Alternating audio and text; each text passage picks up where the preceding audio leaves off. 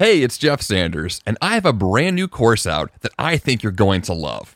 If your week feels overbooked every Monday morning, now may be just the right time to transform your calendar so you can feel your best and achieve your ambitious goals.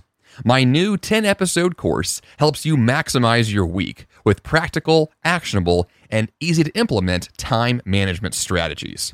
Maximize your week for health and productivity is available now, exclusively on Himalaya Learning. Himalaya Learning is an audio learning platform that provides an extensive library of courses straight to your ears from the world's greatest minds, like Malcolm Gladwell, Tim Ferriss, Seth Godin, and more. To listen to this course and others like it, go to himalaya.com slash maximize and enter promo code MAX at checkout to get your first 14 days free. Hope to see you there. Technology runs our lives today, but we're only at the tip of the iceberg. What is the real future of tech? What tools are being created that can transform our lives even more? My guest today is at the forefront of many technological revolutions taking place, and she is here to shed some light on where we are right now. This is the 5 a.m. Miracle, episode number 377 Transformative Technology and Fun Gadgets with Nichol Bradford. Good morning, I am Jeff Sanders, and this is the podcast dedicated to dominating your day before breakfast. My guest today is fascinated by human potential and technology. She is the CEO and founder of the Willow Group and the executive director and co founder of the Transformative Technology Lab. And now, here is my interview with Nichol Bradford.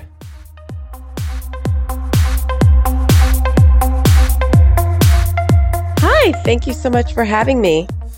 So, I don't know much about the topic today, which is also why I think you're a great guest to have on the podcast. So, I want to dig into what transformative technology actually is, how you discovered it, how it works. So, let's just kind of start with the basics here around, you know, what is today's topic?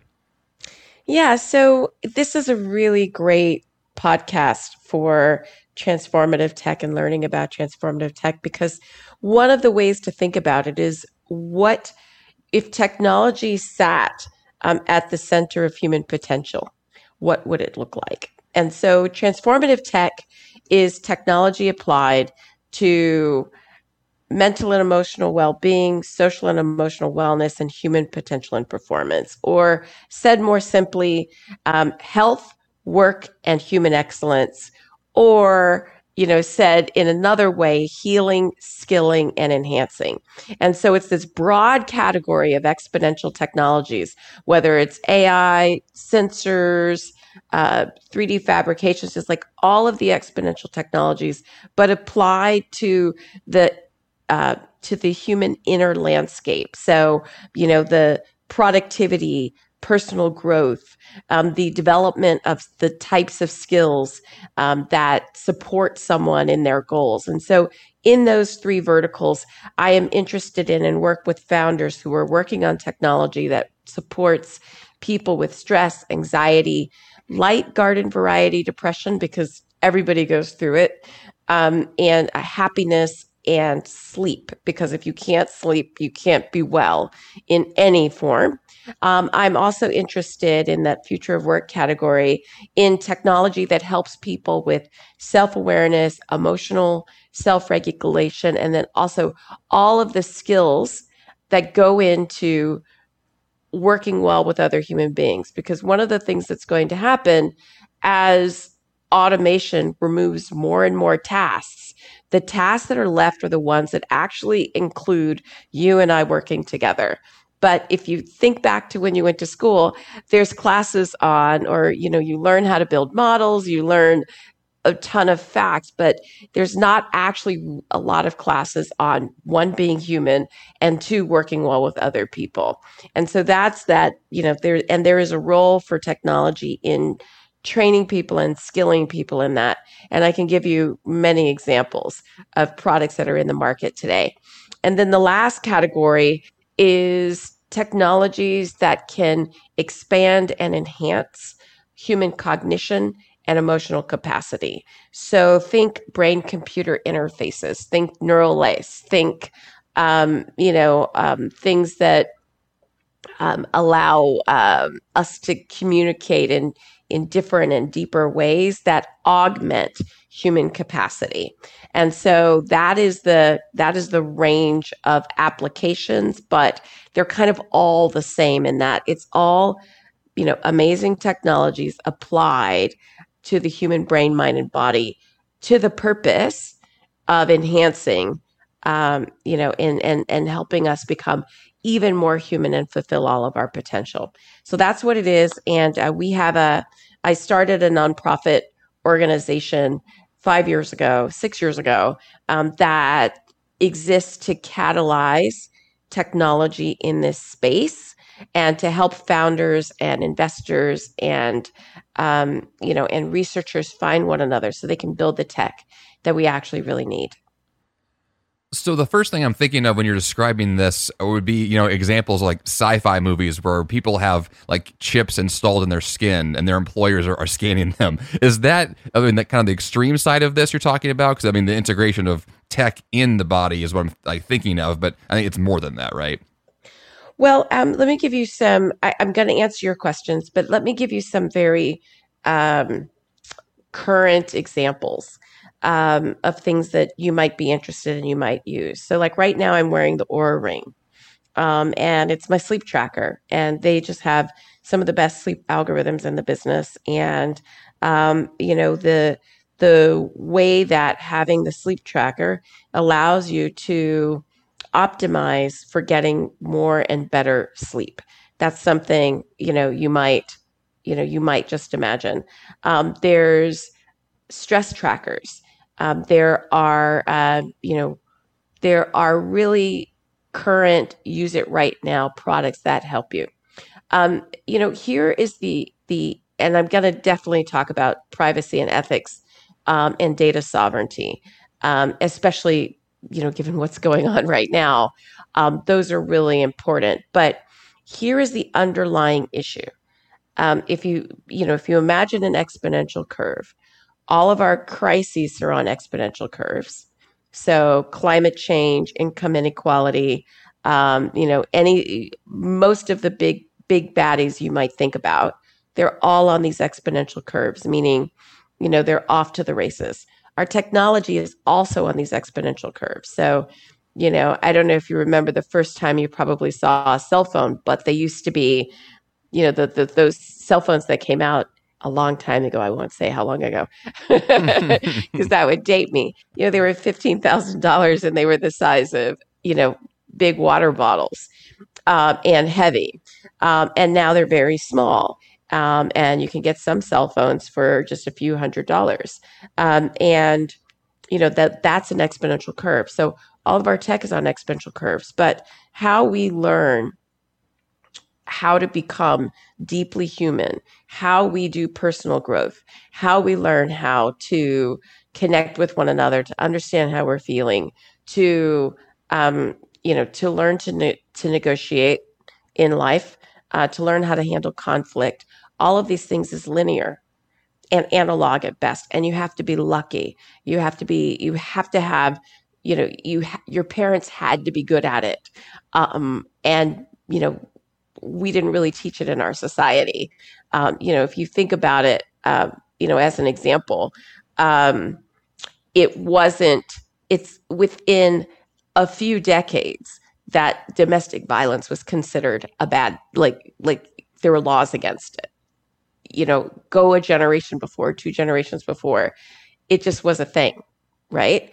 Um, and so we've actually really never been good at this and we've never really taught people how to do it. So I, I say that because there's a high level of urgency um, in order to, like, we have to get learning how to be human also on those exponential curves. What that raises is that these technologies can also be deeply invasive in the sense that today your cognitive decline can be assessed by the way you use your keyboard not what you say. It is unnecessary to read your emails or anything like that, but just you know from a, a, a you know a, a brain to motor skills level, the tension between one key versus the next over time and how you press it.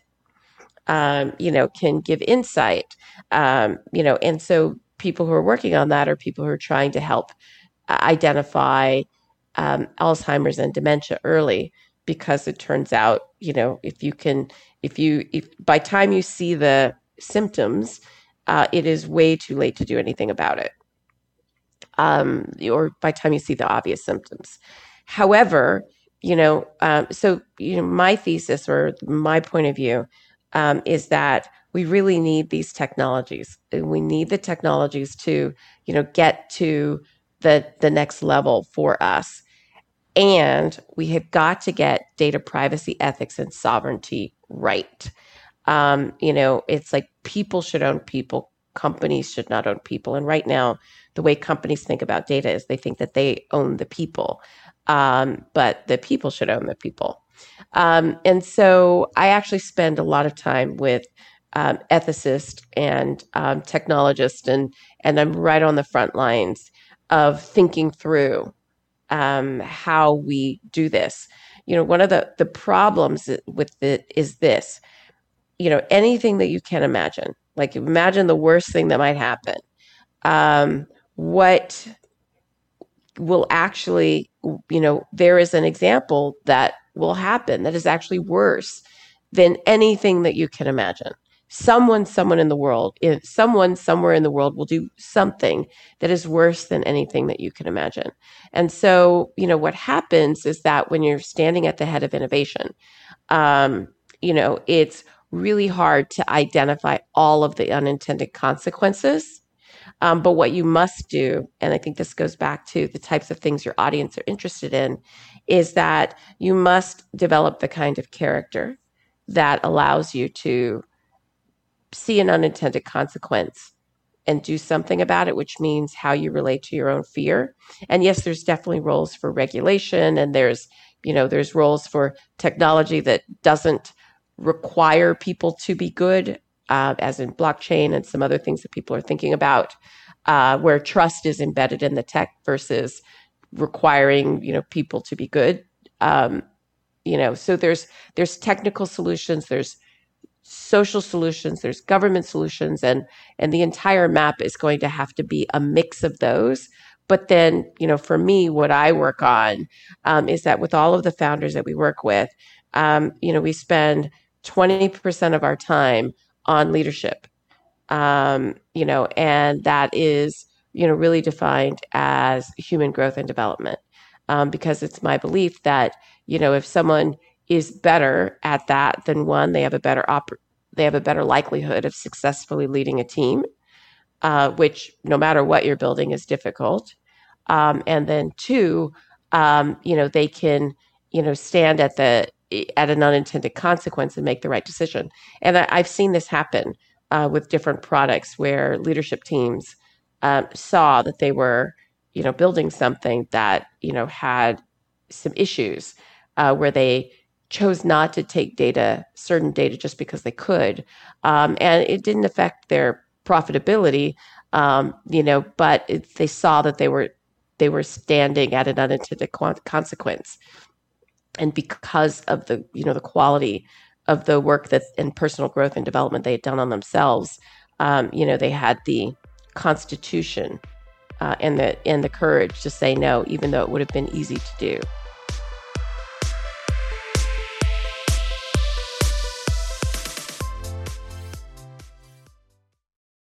What if in 2024 you got a little bit better every day? When you're learning a new language with my sponsor, Babbel, that's exactly what you're doing. And if Babbel can help you start speaking a new language in just 3 weeks, imagine what you could do in a full year. Don't pay hundreds of dollars for private tutors or waste hours on apps that don't really help you speak the language. Finally achieve your new language goal in 2024 with Babbel the science-backed language learning app that actually works. Babbel's convenient courses have helped me to learn real-life conversation skills in German, including ordering food and asking for directions without having to rely on language apps while traveling. Babbel has over 16 million subscriptions sold. Plus, all of Babbel's 14 award-winning language courses are backed by their 20-day money-back guarantee.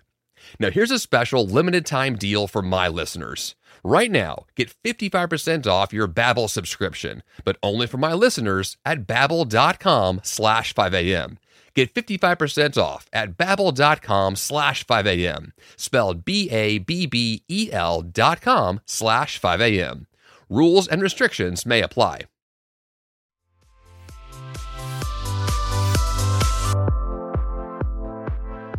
Yeah, it really feels like there is a strong bar that has to be met for those who are in leadership because they have so much power with all of that tech and all of that data. I mean, this idea, I mean, you brought up AI earlier. Like, I, I just, I see a future maybe where we almost to a certain degree let the technology like detect those, that unethical behavior and like alert us to it or uh, something along the lines of like involving the ethics and the tech in a way that doesn't allow people to make those poor decisions. Well, I know that kind of gives the tech more power than maybe it should have, but I just I, I see a future here where you're talking about where we have, I guess, less opportunity for human error, if that's even possible. Well, I mean, I think what I think will happen is ultimately um, each of us needs our own. Um, each of us needs our own AI and each of us eventually will have our own AI, and that AI will, um, you know, be your um, that AI will, based on your preferences, um, be looking out for you. Um, so I'll give you an example. One of the things that's really required is um, we all need, each of us needs the ability on our data as it's being generated because you're constantly generating a data halo, um, a, your digital selfie from the Bluetooth on your phone to, you know, I mean, really every move you make is generating some sort of data trail. Um, and right now, in the world that we live in, the only people who are accessing your data trail in the most established ways are the ad sellers. But imagine for a moment if you knew as much about yourself as Facebook does. Because many people think that there's just Facebook, but Facebook buys Acxiom data and has a cookie network. And even if you aren't on Facebook, if anyone you know is on Facebook, then Facebook sort of knows who you are. Um, you know, I mean, it, it's like, you know, you can dive deep in other places and see that. But, you know, just for a moment as a thought experiment, imagine if you knew as much about yourself as Facebook does. And, you know, like there's a reason why food journals work. Like food journals work because most of the time people don't actually know how many calories they're putting in their mouth, you know? Um, and so just noticing it um, is really powerful. Now, right now, you, you know, you had a whole generation of like quantified self and, you know, where all of the wearables and ultimately, you know, a lot of the products that we're using today came out of, uh, where they were, you know, collecting a tremendous amount of data out of curiosity about themselves, but they weren't um, the, you know, after you understand how to measure and then you establish a means to track, then you have to make sense of it. And it turns out that human beings are holistic. Um, and so, you know, it's really difficult to separate the brain from the body uh, the hardware from the software, as it were. You know, you have neurons in your heart and you have neurons in your gut.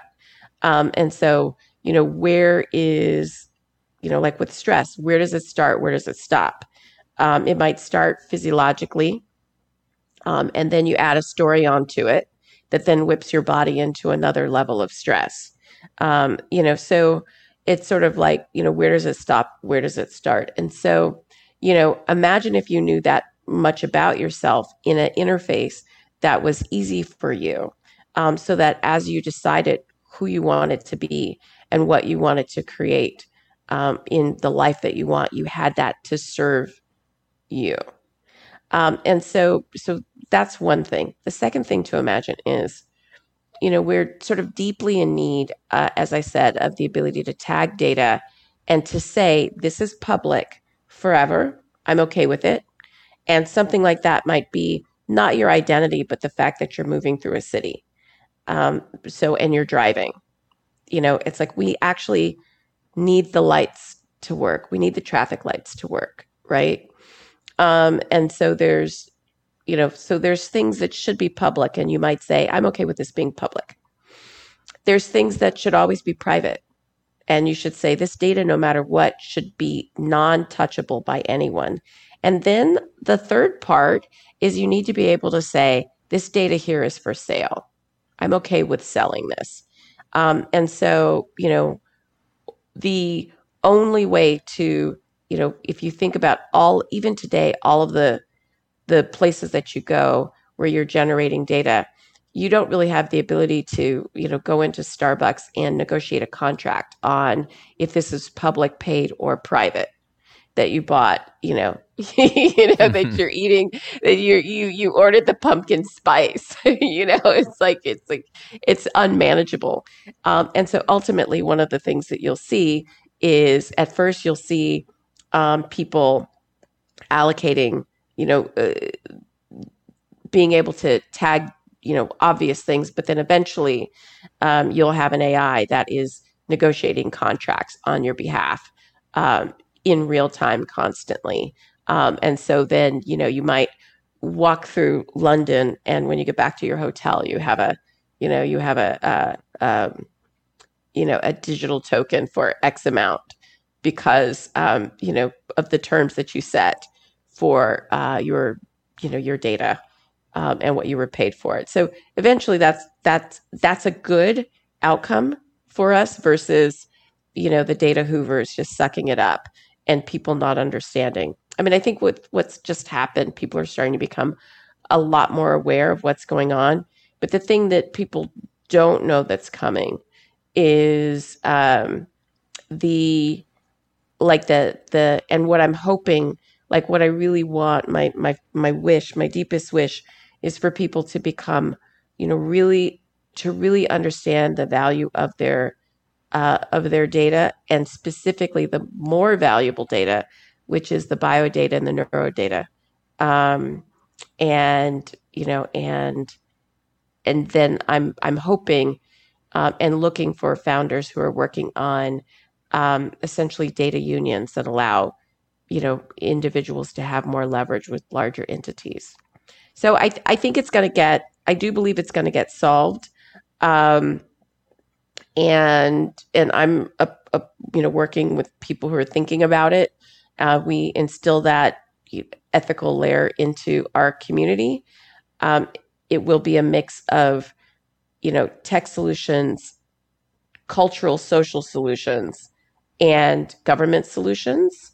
Um, and a good example of a cultural solution is because people in the uh, in Europe are more, you know, have been historically a little bit more aware of the value of their data. You're starting to see more companies use their uh, their data policies as a selling point, which is that's kind of a new thing that just happened in the last few years.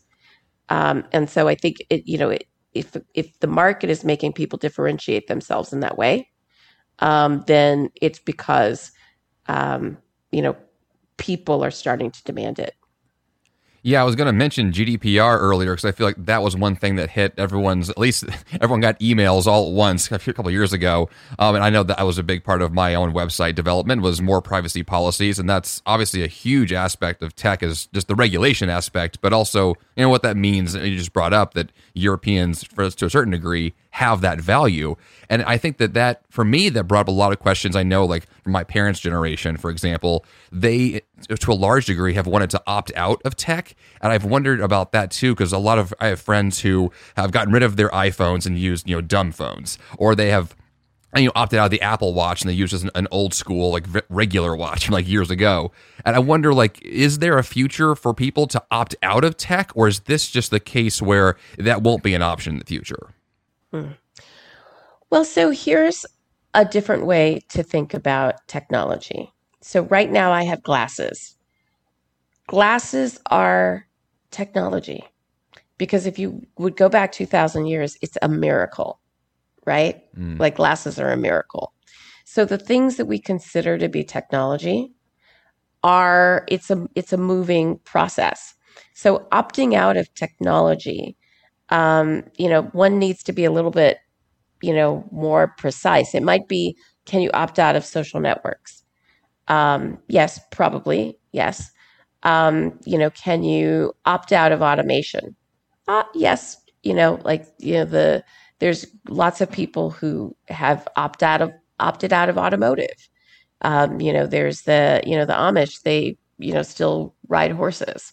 Um, so you know, can you opt out of technology?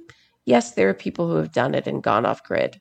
Um, but when someone says that they're opting out of tech, um, it's actually a really big story um, for you know how broad it is.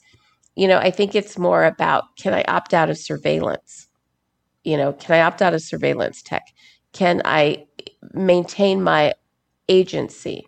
Can I maintain my autonomy?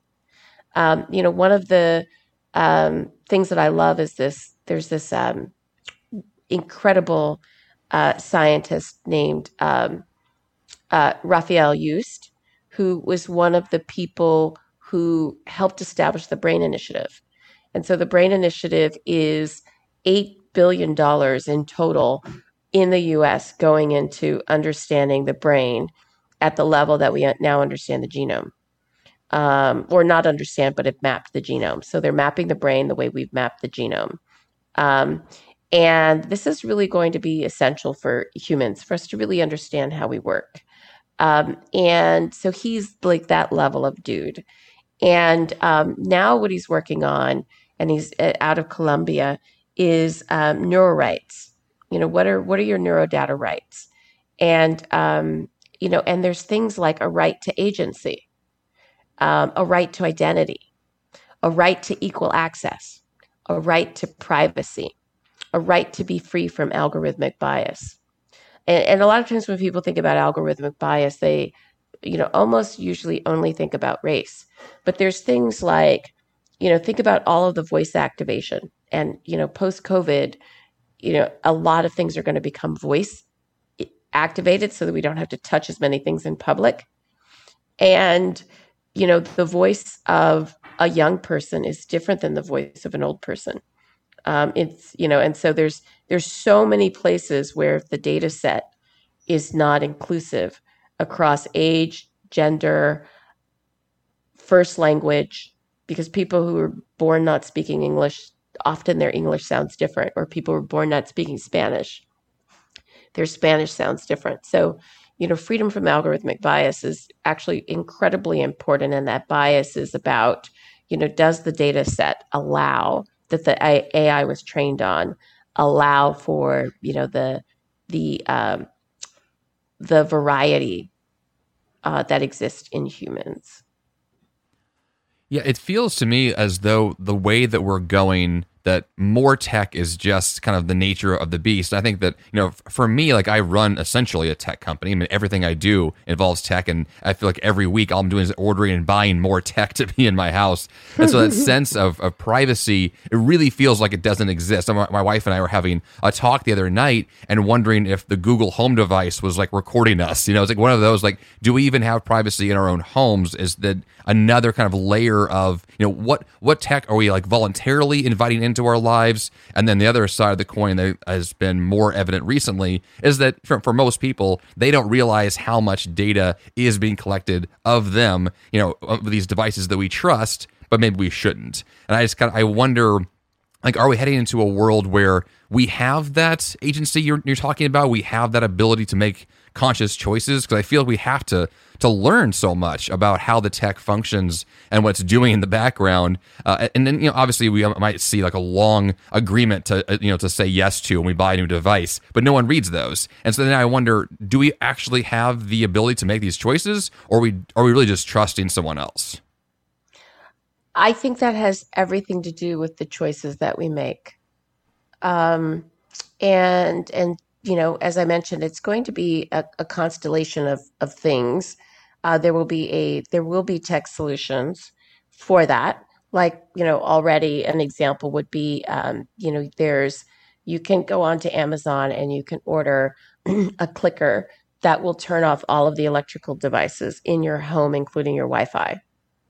You know, so you know, so you can have a clicker, so you don't have to go around and touch them all. You can have a single clicker that will turn off your Google Smart TV that will turn off your Wi-Fi, um, you know, and we'll do it all at once. And you know, and there's there's parents who do that uh, for dinner so that they don't have to fight with the kids for, um, you know, for the phones. You just turn it off. That's smart. know? Yeah, I love that. Uh, so you could just like you could buy the clicker like right now on Amazon, um, you know, and turn it off. Um, you know, so and that's a very simple, simple solution.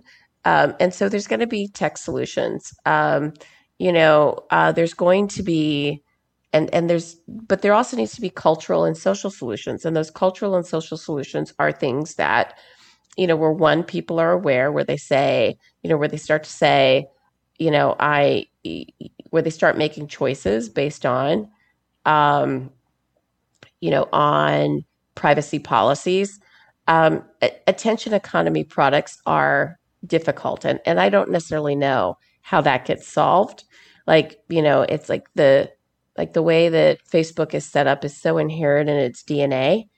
I don't know if they can change.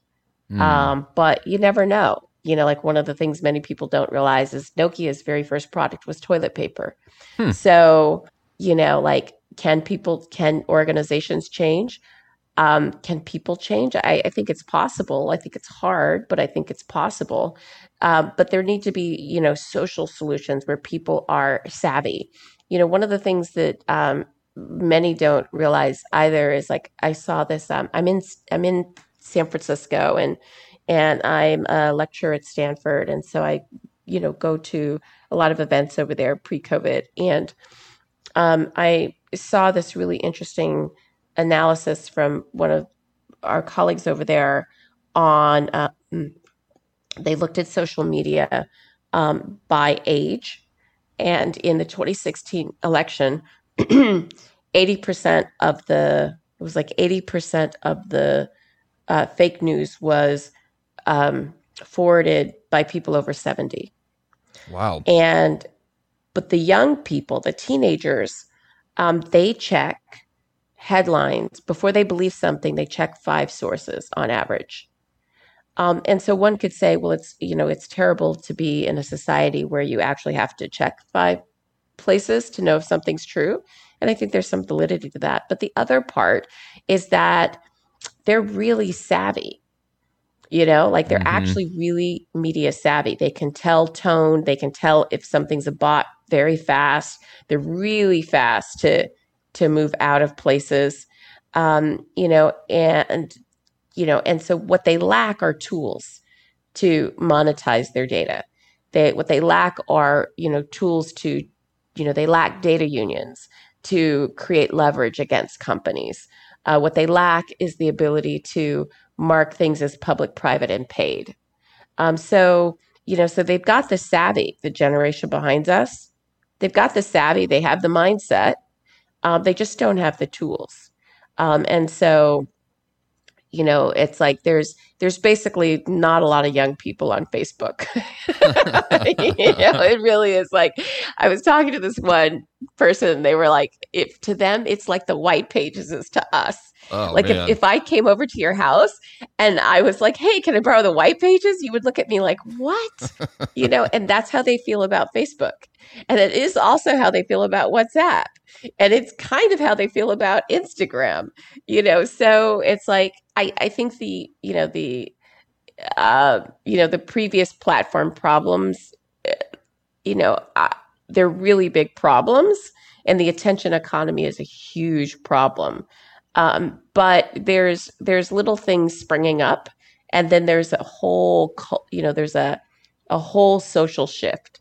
Um, and it's really hard for you know, I mean, companies like the the megacorps they ride social shifts, but you can't stop a social shift whose time has come. Um, so we just basically have to like not destroy ourselves in the next 15 years.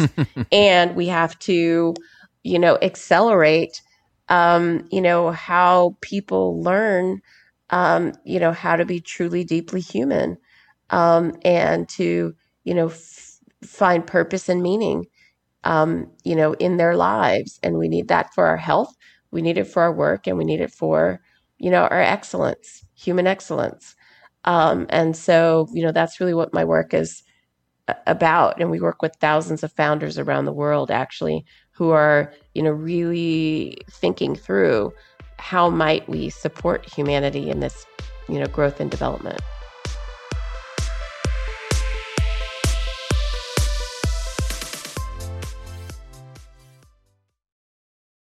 Fast forward to the end of 2024 and think about your goals. What can you do right now to give yourself the best chance of succeeding? If you want to learn a new language, you absolutely should check out my sponsor, Babbel. Finally achieve your new language goal in 2024 with Babbel, the science-backed language learning app that actually works. Babbel has over 16 million subscriptions sold, and studies from Yale, Michigan State University, and others continue to prove Babbel is better. One study found that using Babbel for 15 hours is equivalent to a full semester at college. Babbel's convenient courses have helped me to learn real-life conversation skills in German, including ordering food and asking for directions, without having to rely on language apps while traveling. Now, here's a special limited time deal for my listeners. Right now, get 55% off your Babbel subscription, but only for my listeners at babbel.com slash 5am. Get 55% off at babbel.com slash 5am, spelled B-A-B-B-E-L dot com slash 5am. Rules and restrictions may apply.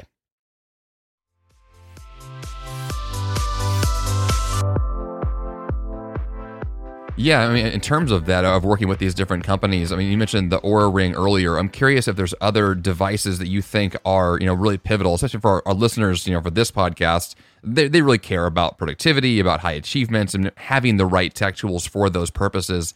Are there ones that you tend to lean on that you think are, are giving you the, the data that you need to optimize your, your existence or things that you know really exist today in the marketplace that you think are essential for us to, to have to, to get to that point where we learn more about ourselves? Yeah, I mean, there's a, there's, there's learning more about oneself, and then there's also doing something about it. Mm. Um, so one of the things that we've really seen, and what I've seen over the last five years, is when I first started the nonprofit, most of the products were based on tracking. You know, like even finding out because if you can't see it, you can't change it, um, because you don't know what you're changing against. Um, and and then the next generation of products are coming out where they actually are starting to all have different types of interventions. So um, there's a product that I love that's called Embr and uh, EMBR.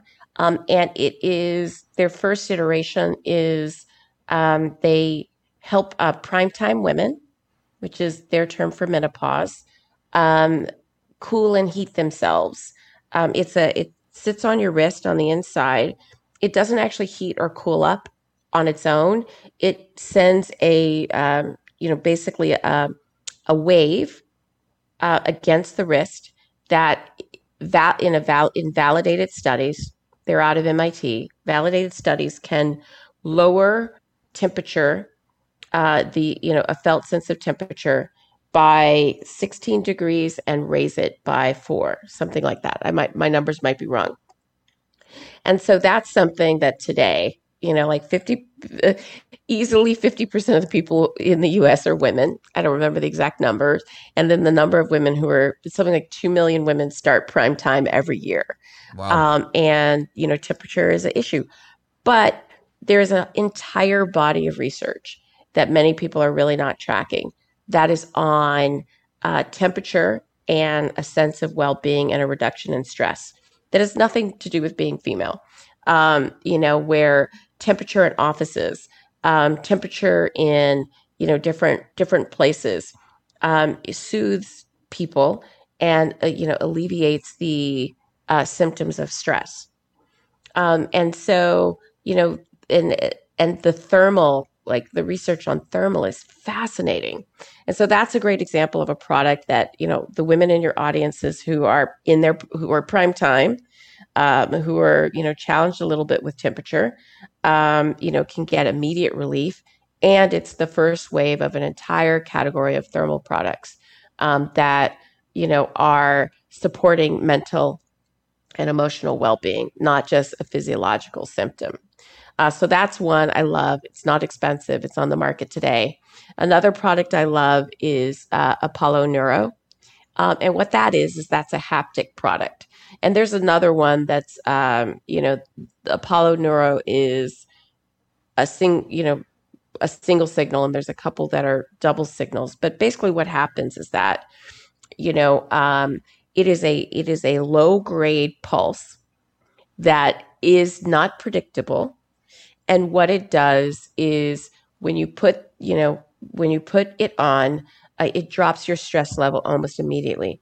And the reason why, and a measurable stress in the body, and they're out of uh, they're out of the University of Pittsburgh. Um, and the reason why is because the oldest part of your brain, like the like the like the the the the, the soft animal, um, pays attention to the pulse, and so it's a low enough pulse that you know it's not distracting, and you can work and do other things, but it's a high enough that it basically just hijacks the uh, stress response in your body by having your you know your system starts to pay attention to something else. Um, and so that's it's a really fast way. Um, there's a another product called touch points it's also a haptic product. And you know in their studies within 30 seconds of putting it on you know the stress levels can drop 70% in the body. And that's measurable um, you know in the studies that they've done and so i know people who whenever they give public speeches which is the number one fear one of the number one fears that people have they put one in one pocket one on the other and turn it on. And so and then you give your talk. Um, so that's freeing a lot of people um, you know to be able to show up in the world in the way that they want uh, with a very simple product. I think apollo neuro's price point is 249 and touch points i think is mm, 149 um, and so there's there's you know lots of things like that. Uh, one of the things i am really excited about that isn't productized yet but's coming um, you know is i'm really interested in um, you know consumables and food. I'm really interested in there is a product that i love that's a hearing aid. I, I think the uh, hearing aid category is going to turn into just a wearable category. Um, there's a hearing aid uh, from a company called Starkey um, that um, it turns out that you can pick up heart rate variability in the ear with a really tight fit. Uh, so you can pick up biosignals and other things like that. And so it's basically your your health tracker, your hearing aid. It also translates 21 languages, um, and you know, and it is also your personal assistant. Um, wow. And so this is a hearing aid company that um, is building a product that is so cool. I want it, and I have no hearing issues. um, and so there's lots of really amazing things that you know people can use. Oh, the other thing that the hearing aid co- does is um, it, with permission, um, can let you know um, what how much human interaction you're getting because it can tell the difference between TV and voice. And so, if you have an elder um, that you're taking care of, um, and you know they need a lot of support in maintaining their their health, um, you know, with permission, with their permission, with device permission, a bunch of other things, um, you could get a sense of how much social interaction they're getting um, while you are not there. Um, you know, and you know, and so there's lots of implications with that. But you know, if you have an elder uh, in your life, then you you who needs really needs support, then you can see why that might be useful for a family to, you know, help an elder stay at home. Yeah, that's amazing stuff. I love that. I know that's in terms of the hearing aid that my uh, my uncle got one a few years ago that you know his iPhone can control it, and he just loves that. like the ability to be able to you know optimize his his like physical bodies to a certain degree by using this tech, and like that kind of uh, interaction to see like a direct connection between here's the tech I'm using, but here's how it improves my life. I mean that kind of functionality. I think it's just so practical and so exciting for the future too to see that you know if I get the right tool for the right issue in my life it changes the way you live and the way you interact with everything. I think it's, it's really powerful. Yeah. I mean, that's, you know, it's like we've spent you know, it's like we definitely don't need another champagne delivery app. And, and I think the ages of those are gone a little bit. But, you know, what we really need is we need uh, technology that supports us in, you know, reducing loneliness, in increasing connection, in, um, you know, unlocking creativity, in managing stress, in helping us discover uh, what our purpose is, um, what we enjoy doing. Like uh, one company that I just love is a company called Skillprint. And basically, what they're doing is they're doing a modern strength finder. Um, and what they do is they're, you know, they're sort of working out um, in games today what games and game mechanics map to what jobs. So, you know, where this is for, you know, it's not for us necessarily, but it's like think of all the young people in the world who are playing a variety of games. And, you know, and most people, they only think of, um, they only think of, you know, Call of Duty when they think of games. But like a friend of mine runs a game that's uh, Jane Austen's World. And the, you know, and it's a full MMO that's nothing but Jane Austen and um, you know and weapons are gossip and people go to tea and dances and it's really slow. It's a very slow moving game but the people they love it right? Um, and so there's all you know young people of the world just recently because of covid um, you know young people music games have surpassed music as um, you know as the dominant cultural vehicle of youth today. Now it's games. And so you know what these people are working on is uh, you know a an API that works for you where as you play games wherever you play it it begins to tell you oh you know you would be really good at you know being a um, you know being a, a, a solar engineer. And here's three jobs that you might not have known about. Um, you know and so that is like you know technology that helps young people discover what they might love, um, you know, that would give them purpose and meaning and passion in the work that they do. That is a very good use for technology. And these guys, like they're like they're working on it now. Um, and and you know, so you know, we need technology to really serve us, to be human centric, to support us we need to be able to turn it off when we want privacy. We need to be able to own our data. Um, but we also need help. We also need help. You know, it's like, you know, the there is a perception that there was a, a golden age of how people treated each other. And, you know, and I don't agree that there was. I think that um, you know, all you have to do is look at history and to see that there's a long history of humans not being awesome to each other. Hmm. Um, but, you know, that doesn't have to be the case. I'm really obsessed by a book called Kin Space that's about, um, that's by a guy, uh, a family um, named, uh, where one of the writers is Jun Yoon. Um, and he talks about how, you know, you know technology has expanded things but you know we we don't have um you know we don't have uh the level of intimacy that we had um you know before. And and I think that's true. And I think with the level of intimacy you know we also don't have uh, we never really had the skills. You know it's like the ability to you know negotiate conflict the ability to listen, the ability to communicate, the ability to understand where you are emotionally, the ability to feel your feelings. You know, one product that I really love is this product called Moxie, and um, I think it's the it's expensive for now, but I think it's a perfect example of you know where things could go. So it's a robot um, that's about you know mm, it it's about 24 inches high and it teaches children social emotional skills. Um, and they're when they what they set out to do was to be a best friend for children and an ally for parents.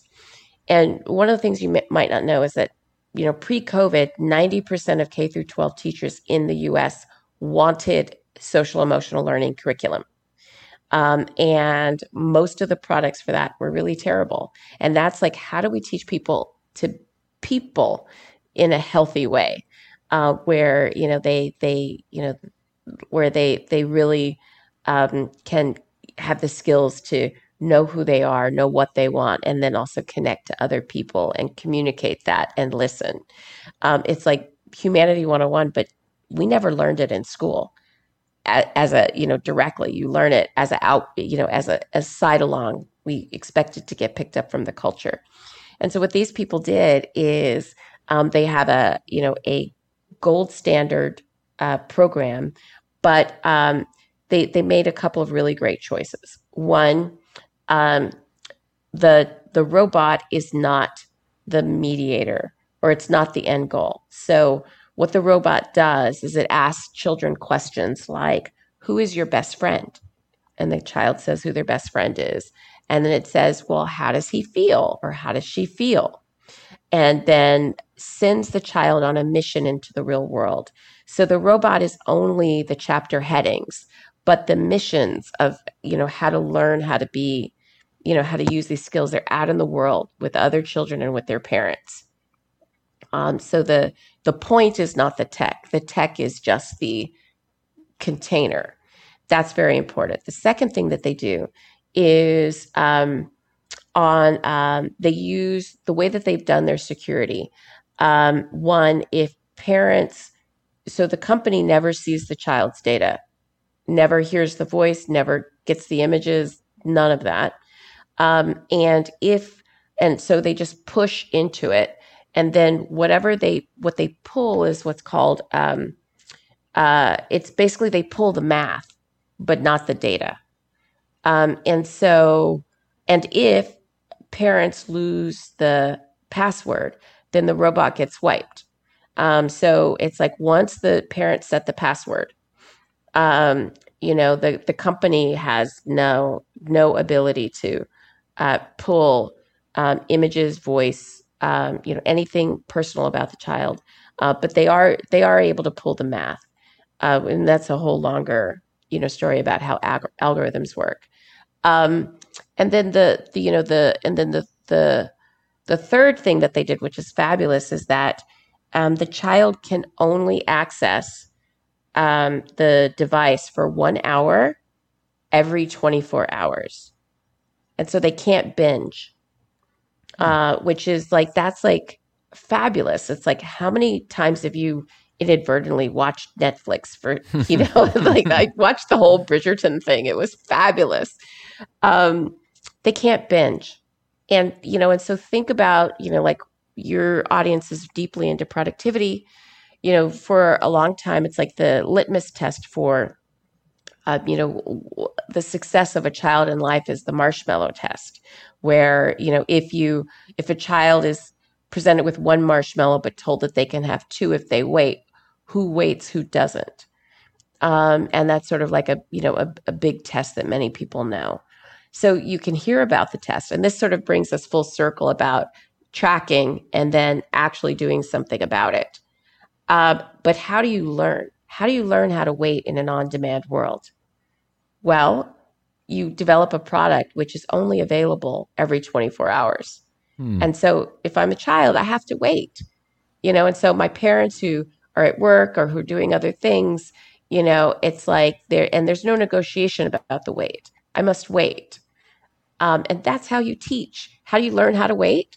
Well, you wait. that's how you learn how to wait, right? Um, and so that that's like a really good example of like, you know, really solid design decisions. And how do you think about it? Um, and so right now it's a robot. It's expensive. It's like sixteen hundred dollars. Um, but you know, just like the cell phone, eventually, um, you know, it went from fifteen thousand dollars to a couple hundred dollars. Um, that will happen with these types of technologies, and that's a good example of how do we put the design principles in place that you know support our humanity instead of um, you know um, you know instead of support will support our higher natures as opposed to you know just drive our fears uh, which is you know i think what we see today in many cases with social media Very true. I feel I have a I have a two year old daughter at home, and I feel as though that robot sounds fantastic for what she would need for so many things. But I, I feel like that's uh you know that's the, the next level up is, is this tech that really does solve real world problems. I think it's you've brought up so many amazing examples of that today, and I definitely want our listeners uh, to learn more from you and the work you're doing today. So where should they go? Where can they learn more? Yeah, so our website is at transformativetech.org. Um, and then we have a YouTube channel with tons of things on it, and, and I'll send you some links.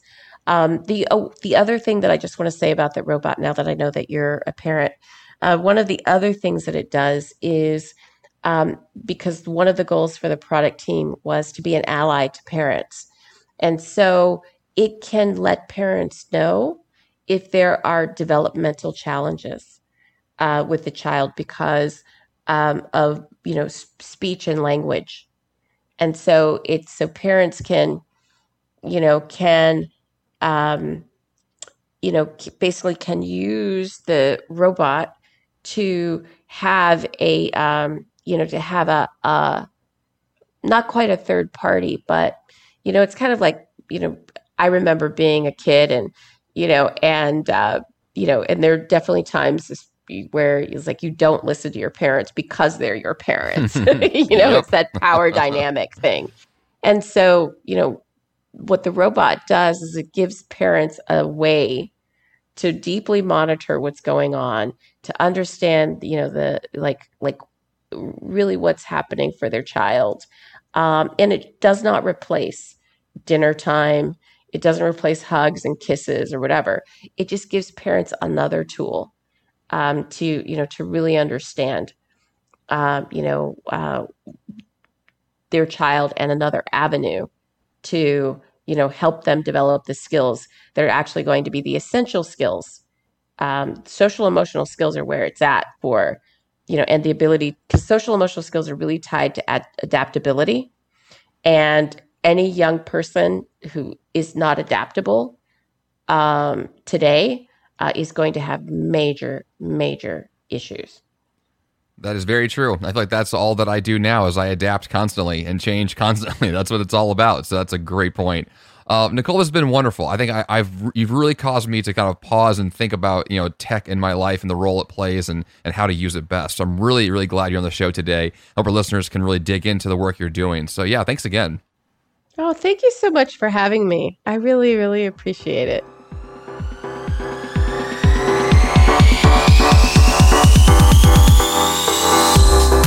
And of course, that great action step this week. This one is very simple. Visit Nichol's website, transformativetech.org. You know, technology is here to stay, and it's integrating with our lives in more ways than we can imagine.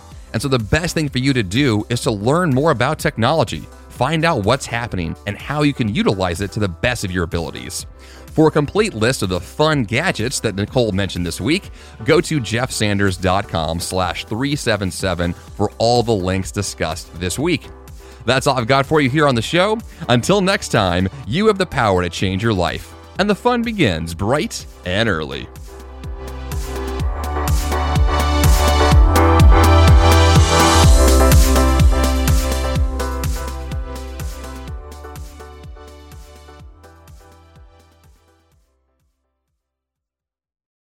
Hey, it's Jeff Sanders, and I'm here to tell you about Greg McKeown and his amazing show, The Greg McKeown Podcast, part of the Yap Media Network.